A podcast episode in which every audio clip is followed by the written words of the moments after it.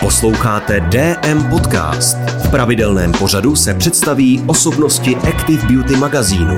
Vychutnejte si jeho uvolněnou atmosféru. Jmenuji se Eva Cigretová, je mi 43 let a bydlím na Sázavě, respektive v malinkatý vesničce kousek od Sázavy, úplně stranou od lidí. Eh, mám jednoho muže a dvě děti. Máme dvě holčičky, jim 8 a 11 let. Já jsem vlastně řekla bych profesionální matka, protože už jsem 11 let doma s dětma a kromě toho, že jsem je teda odchovala a odkojila, tak jsem zůstala s nimi jako učitelka, učím je doma sama.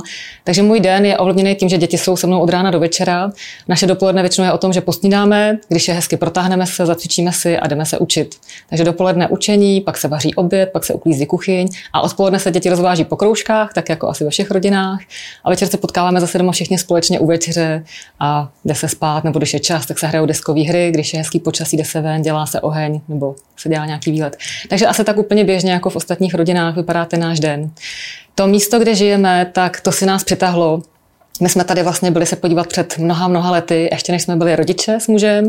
Pozvala nás jsem kamarádka, že to kupuje pozemky a nám se tady strašně líbil ten výhled. Ale tehdy jsme měli každý svoji firmu, já i můj muž, byli jsme vlastně v Praze od rána do večera v kanceláři a domů jsme chodili akorát vysprchovat a spát. Takže nás to během toho jednoho dne to nadšení opustilo a říkali jsme si my dva a starat se o dům, o zahradu, sekat trávu, kdy, v noci, když jsme přes den v práci. Tak jsme to zavrhli ale člověk mění, Bůh mění, narodili se děti a bylo potřeba přistoupit k životu jinak. My jsme pochopili, že bydlet na kraji sídliště, být v hezkém bytě, být s výhledem do přírody není úplně řešení a vlastně jsme došli k tomu, že nám ani nevyhovuje ten současný styl života, že už nechceme vést firmy, nechceme mít podřízený, nechceme se starat o tyhle ty věci, že chceme žít tak nějak úplně jinak. A tak se to postupně vyvinulo v to, že jsme hledali pozemky a hledali jsme asi dva roky. Nic se nám tak úplně nezdálo a my jsme si uvědomili, že vlastně pořád hledáme ten kopeček, ten výhled, ten les za zády tady. A když té starší dceři bylo, kolik, tři roky byly, tak jsme přijeli sem na tohle místo se podívat za kamarádkou, která už tady začínala stavět. A ta druhá byla týden před narozením na světě v bříšku.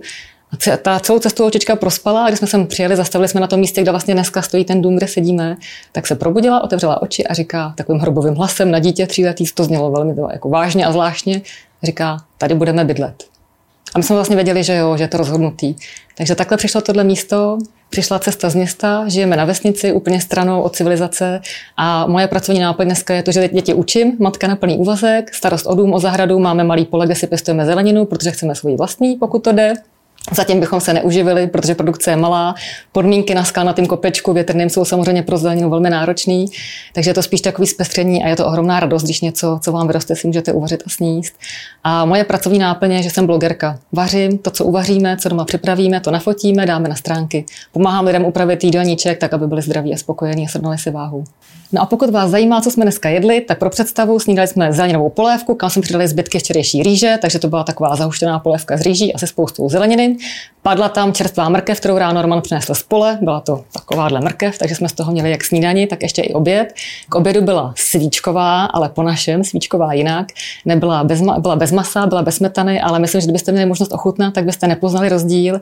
Místo masa jsme si dali tempeh uzený, který chutná jako klasická uzenina, a knedlíky jsme si udělali celozrný. Takže to, byla, to byl náš oběd. A byla samozřejmě polévka, ta byla kapustová s jirášovým uchem. To je taková ta zajímavá houba, která křupá, když do ní koušete. To byl náš oběd. No a večeři, k večeři budou jáhlový placky a k ním si dáme fazolovou pomazánku. A na svačinu, která nás čeká odpoledne, si dáme pečený jablíčka.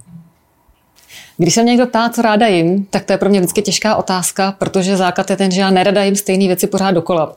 Já mám ráda změnu, takže já v kuchyni nesmírně experimentuju a z toho asi potom i plyne ta moje práce, protože u nás vlastně každý den vznikne něco nového, nový recept. Takže já ráda experimentuju a zkouším nové potraviny a vznikají tak nové recepty. Spíš moje rodina má své oblíbené eh, recepty nebo jídla, která chtějí někdy častěji zařadit. Eh, mezi ty patří překvapuje taková ta česká klasika, ale já ji dělám jinak, takovou zdravější light verzi. Takže je to právě třeba ta svíčka omáčková, kterou jsme dělali dneska k obědu, nebo je to koprovka, kterou milujeme, nebo je to třeba rajská omáčka. Tyhle ty věci. Akorát je prostě děláme bez zahuštění bílou moukou, základ je čistě zelenina. To jsou takové oblíbené potraviny, které máme rádi. A potom milujeme jakékoliv formy karbanátků, fazolové, řepové, všechno to, co se smaží, co se upeče, pečená zelenina, nebo co já třeba opravdu miluju, tak to je pečená dýně. To, je, to bych mohla každý den. Nebo dýně jako takovou na sto způsobů. Ale já vlastně od té doby, co jsem změnila jídelníček, tak mám pocit, že každý to jídlo, který vařím, že miluju, protože jsem zjistila, že miluju rejži, miluju kroupy, miluju jáhly, ty věci, které jsem dřív nejedla a neznala, tak ještě jsem se jich za ty roky nenabažila. A proto ty experimenty v kuchyni. Takže to jsou moje oblíbené jídla. Co se týká pití, tak já úplně miluju eh, takový ten japonský čaj bancha, kukicha nebo hojicha. To jsou ty čaje, co jsou vlastně z čajovníků, ale jsou to tříleté rostlinky, takže už tam není tejn. Ten čaj se dá pít celkem bez omezení, protože nemá žádný pozbudivý účinek, ale je silně zásadotvorný, je příjemný na chuť, já si dělám slaboučky a piju ho celé dny. A taková moje lahutka, když jsem přestala pít kávu, tak jsem začala pít meltu. Tu jsem znovu objevila od dětství, kdy jsme ji pívávali dohromady s mlékem a s cukrem. Teď piju hořkou, mám ji tady hrnečku a je to, to je takový můj doping. To si udělám ráno do, do termosky a piju to celý den podle nálady. A jestli někdy zřeším, tak samozřejmě zřeším. To, co vidíte na webu, tak to je to, co my opravdu snídáme, svačíme, obědváme, večeříme, nic jiného doma nejíme.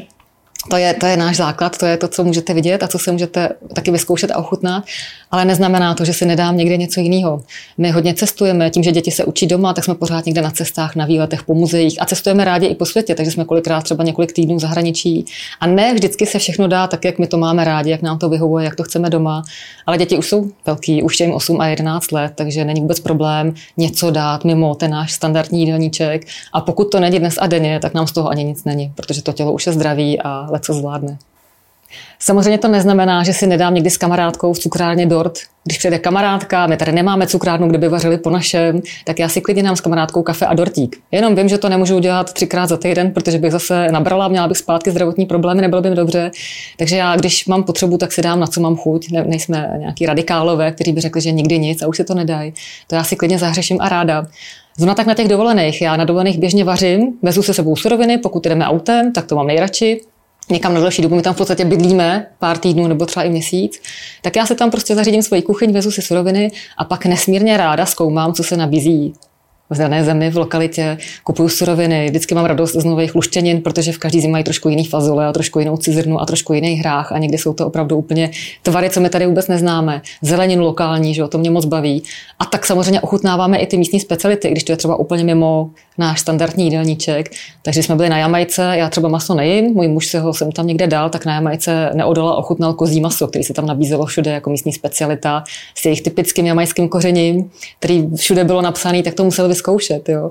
Takže to my bez problému ochutnáme, co, co se kde nabízí a nemáme nějaký předsudky. Jenom prostě víme, že to, co my jíme doma, je náš základ a mimo to si můžeme dovolit to, co sneseme. Každý podle svých chutí, podle svých možností a zdravotně. Já třeba jsem v rodině asi nejslabší článek, tak já jsem na sebe nejpřísnější, protože pak mi prostě pořád dobře.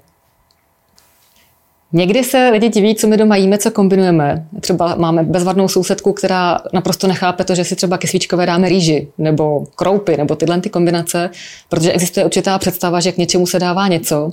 A mě ohromně baví tyhle ty tabu porušovat a míchat cokoliv z těch surovin, které běžně používám, s jinýma surovinami. A tím vznikají právě úžasné kombinace. Co mě ohromně bavilo a co lidi třeba moc neznají, jsou experimenty s cizrnovou vodou. Tomu se říká aquafába a tahle ta voda z vyvařené cizrny, ta perfektně funguje, když se našlehá jako bílek. Když to použijete s cukrem, uděláte z toho pusinky, ale cukr já nepoužívám, takže mě se pusinky v troubě roztekly. Ale dokážu z toho udělat úžasnou čokoládovou pěnu, který by nikdo nečekal, že to je voda z cizrny. Je to našlehaná čokoládová sladká pěna. Nebo co mě ohromně baví, tak to jsou pokusy s fazolema. Z těch se dají dělat neskuteční dortíky. Třeba na Vánoce se s fazolí dají dělat úplně úžasný kokosové kuličky. Když jsem to poprvé nesla na nějakou besídku ochutná, tak jsem trošku měla strach, co na to okolí řekne. Nikdo to nepoznal. Po fazolových kuličkách se zaprášilo. To byl báječný pokus. A nebo naše úplně nejoblíbenější buchta, kterou umí už i naše děti, to je řepové brownies brownies z vařené řepy. Má to pěknou červenou barvu, kakao to doladí trošku do hněda a je to perfektní, lehonká, zdravá a naprosto chutná buchta. Když jsem ji poprvé předložila manželovi, tak říkal, tohle opravdu je zdravý, to opravdu je bez cukru, to si můžu dát. Takže takhle my si hřešíme. Diety, to je moje velký téma. To začalo už někde na střední škole, kdy začaly první náznaky, že budou problémy s váhou a už byly velké zdravotní problémy. Tak tehdy jsem začala zkoušet diety, abych se nějak udržela v kondici a abych si mohla dovolit jíst to, co jsem měla ráda, protože já jsem byla mlsná, měla jsem docela solidní závislost na sladkém a mi bez toho bej, takže bylo potřeba to kompenzovat cvičením a nebo teda držet nějakou dietu. V té době to už bylo po revoluci, to už byly časopisy plný diet, vycházely jedna knížka za druhou, takže já jsem je poctivě všechny zkoušela ve snaze najít cestu, jak se uzdravit a jak se dostat do kondice, i co se týká postavy. Takže diety to je kus mojí historie. Myslím, že by se těžko našla nějaká dieta z 90. let a z začátku tohoto století, které jsem nevyzkoušela. Včetně tukožroutské polívky, včetně syrový stravy, dělený stravy, bílkovinové stravy, co vás jenom napadne. Takže diety, diety já nemám ráda. Dieta to je pro mě vzpomínka na těžký období, kdy jsem hledala a kdy jsem se vlastně trápila. Dieta pro mě osobně znamenalo vždycky se nějak omezovat, nějak se hlídat, něco si zakázat a jíst jenom něco, co bylo dovolené. A to už mi dávno nevyhovuje. Jsem ráda, že tohle období je za mnou a myslím si, že to, že teďka se s dietama roztrhl pytel, je jednak trošku komerční záležitost, protože mnohé diety prodávají konkrétní produkty a je potřeba je kupovat a držet tu dietu, tak to je určitě to poslední, co bych někomu radila. Ale pak je tady spousta různých diet, některé jsou vyloženě bláznivé, některé jsou možná trošku lepší, ale já si osobně myslím, že dieta není něco, co bychom měli držet. Já myslím, že je potřeba, aby jsme se prostě zamysleli nad tím, co jíme, začali se o to trošku zajímat a vzali zdraví do svých rukou a začali upravovat postupně svůj životní styl tak, abychom mohli jíst nějak udržitelně. Dieta pro mě vždycky to bylo něco, co se dalo vydržet jenom chvilku. Třeba ta závislost na sladkým, to se dalo vydržet týden, dva bez sladkostí. A skoro žádná dieta, nebo asi žádná dieta, kterou znám, nebyla postavená na sladkosti a na cukru. Takže ona taky vždycky každá fungovala. Ať to byla ta nebo tamta, tak člověk se vždycky trošku cítí líp po prvních pár dnech, trošku zhubnul, ale pak se to zastavilo. By to to nešlo vydržet a byla tam obrovská chuť na to, co bylo zakázané, anebo člověku prostě prostě nebylo opravdu dobře, protože bylo něčeho moc, třeba bílkovin nebo tuku, nebo něčeho bylo prostě moc a nebylo to udržitelné. Takže diety já nedoporučuji, já doporučuji jít na to chytře a pomaloučku, polahoučku upravit svůj životní styl, tak abych mohla takhle jít dlouhodobě celý život. Mnohdy se lidi ptají, jestli teda veganství ano nebo ne, jestli maso ano nebo ne. A já vždycky říkám, že ta otázka není, jestli maso ano nebo ne, jestli veganství a rostlinná strava a nebo živočišní výrobky. Já si vždycky myslím, že je potřeba najít nějakou rovnováhu, dostat se do harmonie. A osobně nemám ráda extrémy. Já se potkávám ve své praxi s tím, že přicházejí lidi, kteří jsou masožrouti, jak se sami často říkají, a mají maso třikrát denně, ani si to neuvědomují. Posnídají něco, chleba se šunkou, s nějakým salámem, na oběd kuře s bramborem nebo jiná forma masa s nějakou běžnou přílohou a na večeři opět chleba a párek nebo nějaká zase uzenina. A ty lidi se neuvědomí, že to je moc a že to pro to tělo je samozřejmě záhul a že se opotřebovává, pak mají vysoký tlak, cholesterol, tuky, cévní nemoci a tak dále, že hrozí infarkt. Takže to je podle mě jeden extrém. Ale jsou to třeba lidi, kteří vám řeknou, e, zelenina je fuj, prostě nejsem králík, nebudu jíst mrkev. A trvají si na svým. To považuji za extrém a ten nám nedělá dobře. Na druhou stranu naprosto rozumím tomu, že vegani Eh, taky to tak cítím, já třeba sama maso nejím, tak chápu, že někdo nechce zabíjet, nechce škodit, že velkochovy se asi nikomu z nás nelíbí, že to nechceme podporovat. Ale pokud někdo jde za každou cenu, že jí bez masa, ale nepřemýšlí o zbytku té výživy, tak si taky škodí. Takže běžně potkávám v naší praxi opět lidi, kteří mají vegetariánskou nebo veganskou stravu a jsou kolikrát nemocní, vzáblí, bledí, chybí minerály, jsou vlastně podvyživení, ale někdy jsou dokonce podvyživení a mají velkou nadváhu, protože to, že nedostávají pořádnou výživu, třeba dostatečné množství bílkovin, neumí si poskládat jídelníček, kompenzují tím, že jedí pečivo, jedou na sušenkách, na sladkostech, na nesmyslech. Takže sice drží etickou stránku věci, ale vlastně si ničí zdraví úplně stejně. Takže tyhle dva extrémy používám jako příklad, aby lidi pochopili, že to není o tom, jestli maso ano nebo ne, jestli veganství ano nebo ne. A já znám lidi a mezi našimi klienty mají většina lidí, kteří nějakou formu masa jedí, zejména muži se neradi zdávají masa, ale je potřeba vědět, kolik toho masa, kdy, jak, v jaký úpravě, v jakém množství. A jde tam samozřejmě i o kvalitu. A pokud si někdo dá jednou maso, maso jednou týdně, nevidím tomu vůbec žádný problém, pokud mu to nevadí eticky. Na druhou stranu máme sportovce, kteří jsou vegani a jsou to silní, zdatní lidi, sportují, jsou zdraví, mají skvělé výsledky krve. Ale museli jídelníček upravit tak, aby jim něco nechybilo. Veganství ve smyslu, že si dám svíčku se šesti a vyhodím z talíře maso, to není v pořádku. To je možná fajn jako z pohledu těch zvířat, ale není to pro naše zdraví udržitelný. Někdy ve snaze dělat věci dobře a zdravě docházíme k tomu, že děláme nezdravé alternativy. Jako u toho veganství, když eh, vynecháme maso, vynecháme třeba mléko, jogurty a tyhle ty věci a nedoplníme bílkovinu jinak, děláme chybu, tak podobnou chybu dělají lidé třeba teď s pečivem. Teď je fenomén, že se kváskuje, všichni doma pečou, dělají chleby, ať jsou to ty zrnkové, více zrnkové nebo semínkové a podobně. To je všechno moc dobrý, nám to samozřejmě chutná, ale pořád to není vlastně to správné řešení pro naše zažívání.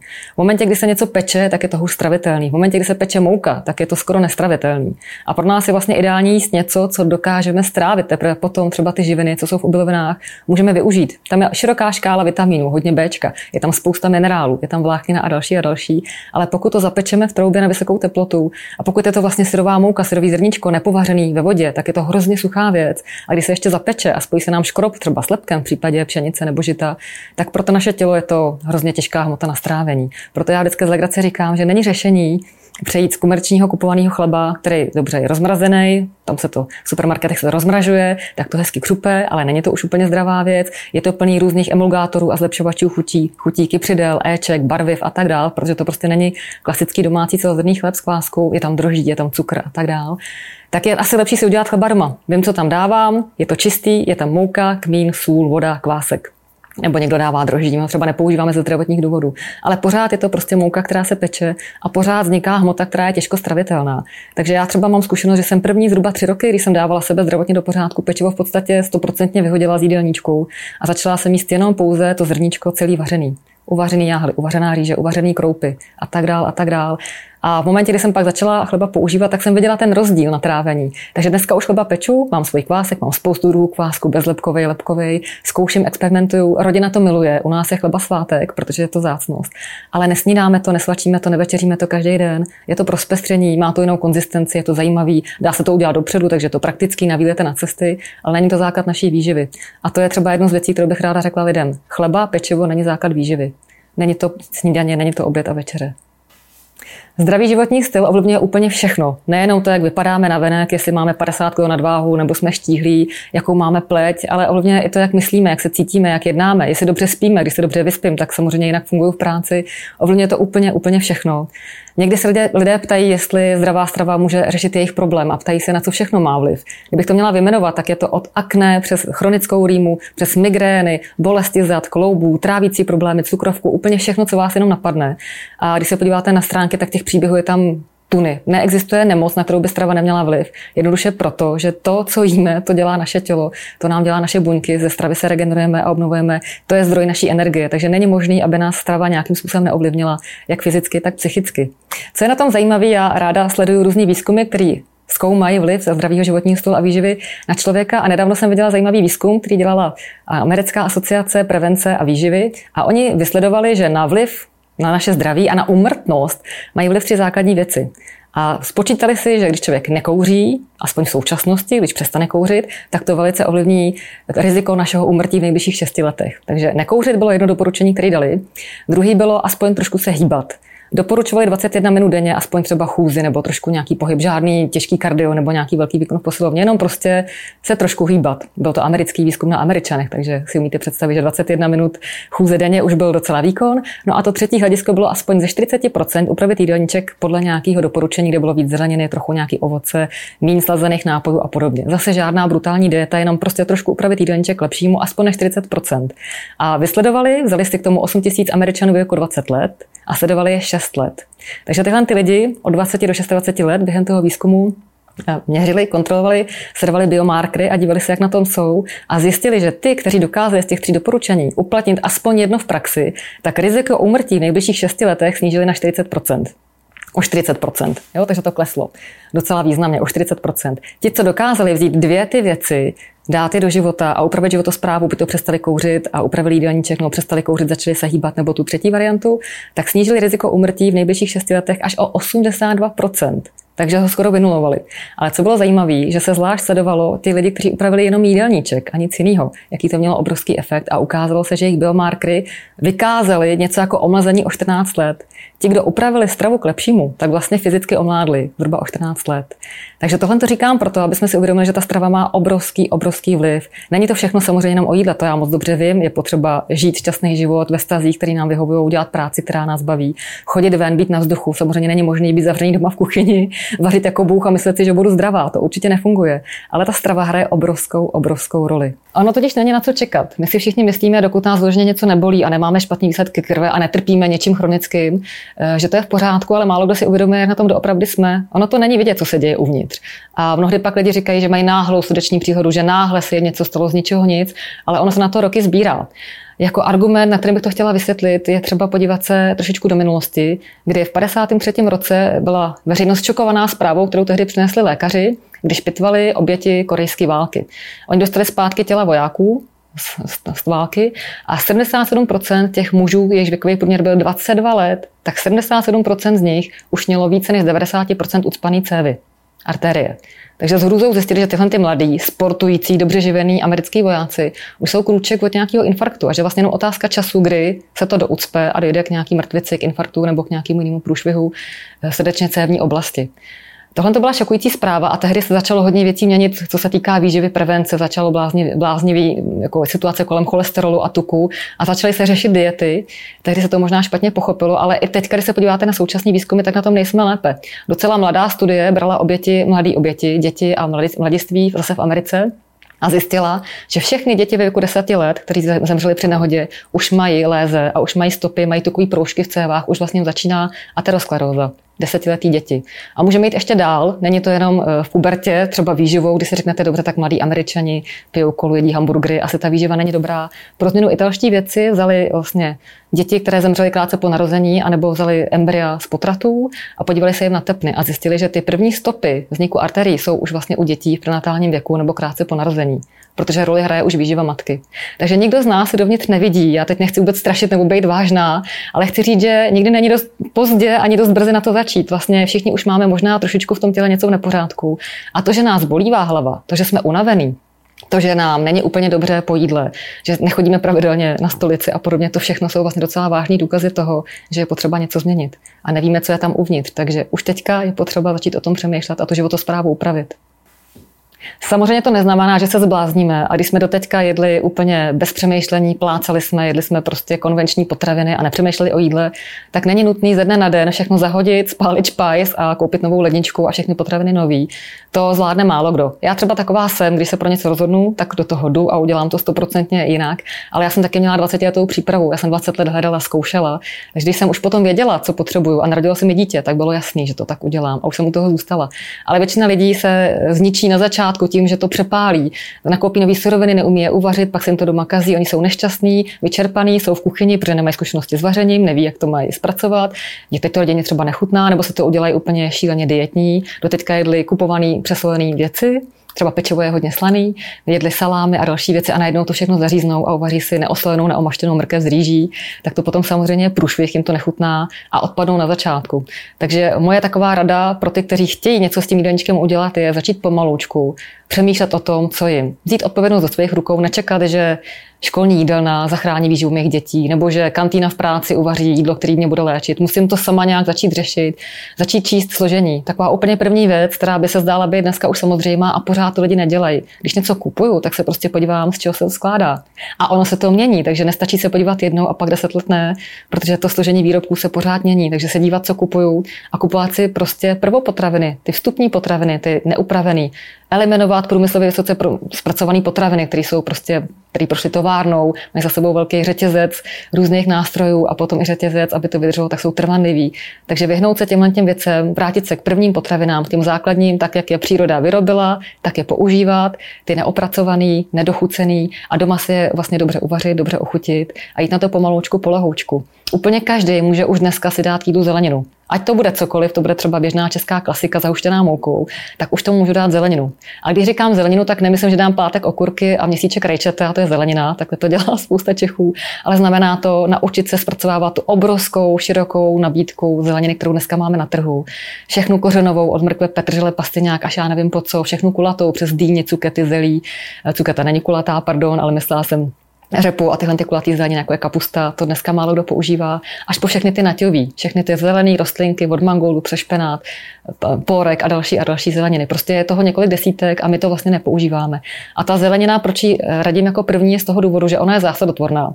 Skoro všechno ostatní, co jíme, v našem těle vyvolává překyslující reakci. My už ze životního prostředí a z chemie, která je všude kolem a ve všem, to tělo máme vlastně velmi překyselený a zelenina dělá pravý opak, léčí. Je barevná, je krásná, je chutná. Když se ji naučíme používat, tak to už můžeme vlastně každý den ten jídelníček obohatit. Takže tím bych doporučila začít, no a pak postupně se seznamovat s novýma surovinama a postupně udělat si lepší snídaní, klasiku vyměnit za nějakou zdravější alternativu, místo bílého pečiva naučit se třeba celozrný nebo si ho udělat doma z toho kvásku a postupně rozširovat ten repertoár a ten jídelníček vlastně, jak říkám, rozšířit ne ho omezit a začít držet dietu, ale prostě ho rozšířit a dát tam ty suroviny, které jsem neznala, aby to bylo pestrý, aby se to moje tělo mohlo vybrat to, co potřebuje z úžasné pestrý nabídky. Děkujeme za poslech DM podcastu. Nový díl očekávejte s dalším vydáním Active Beauty magazínu.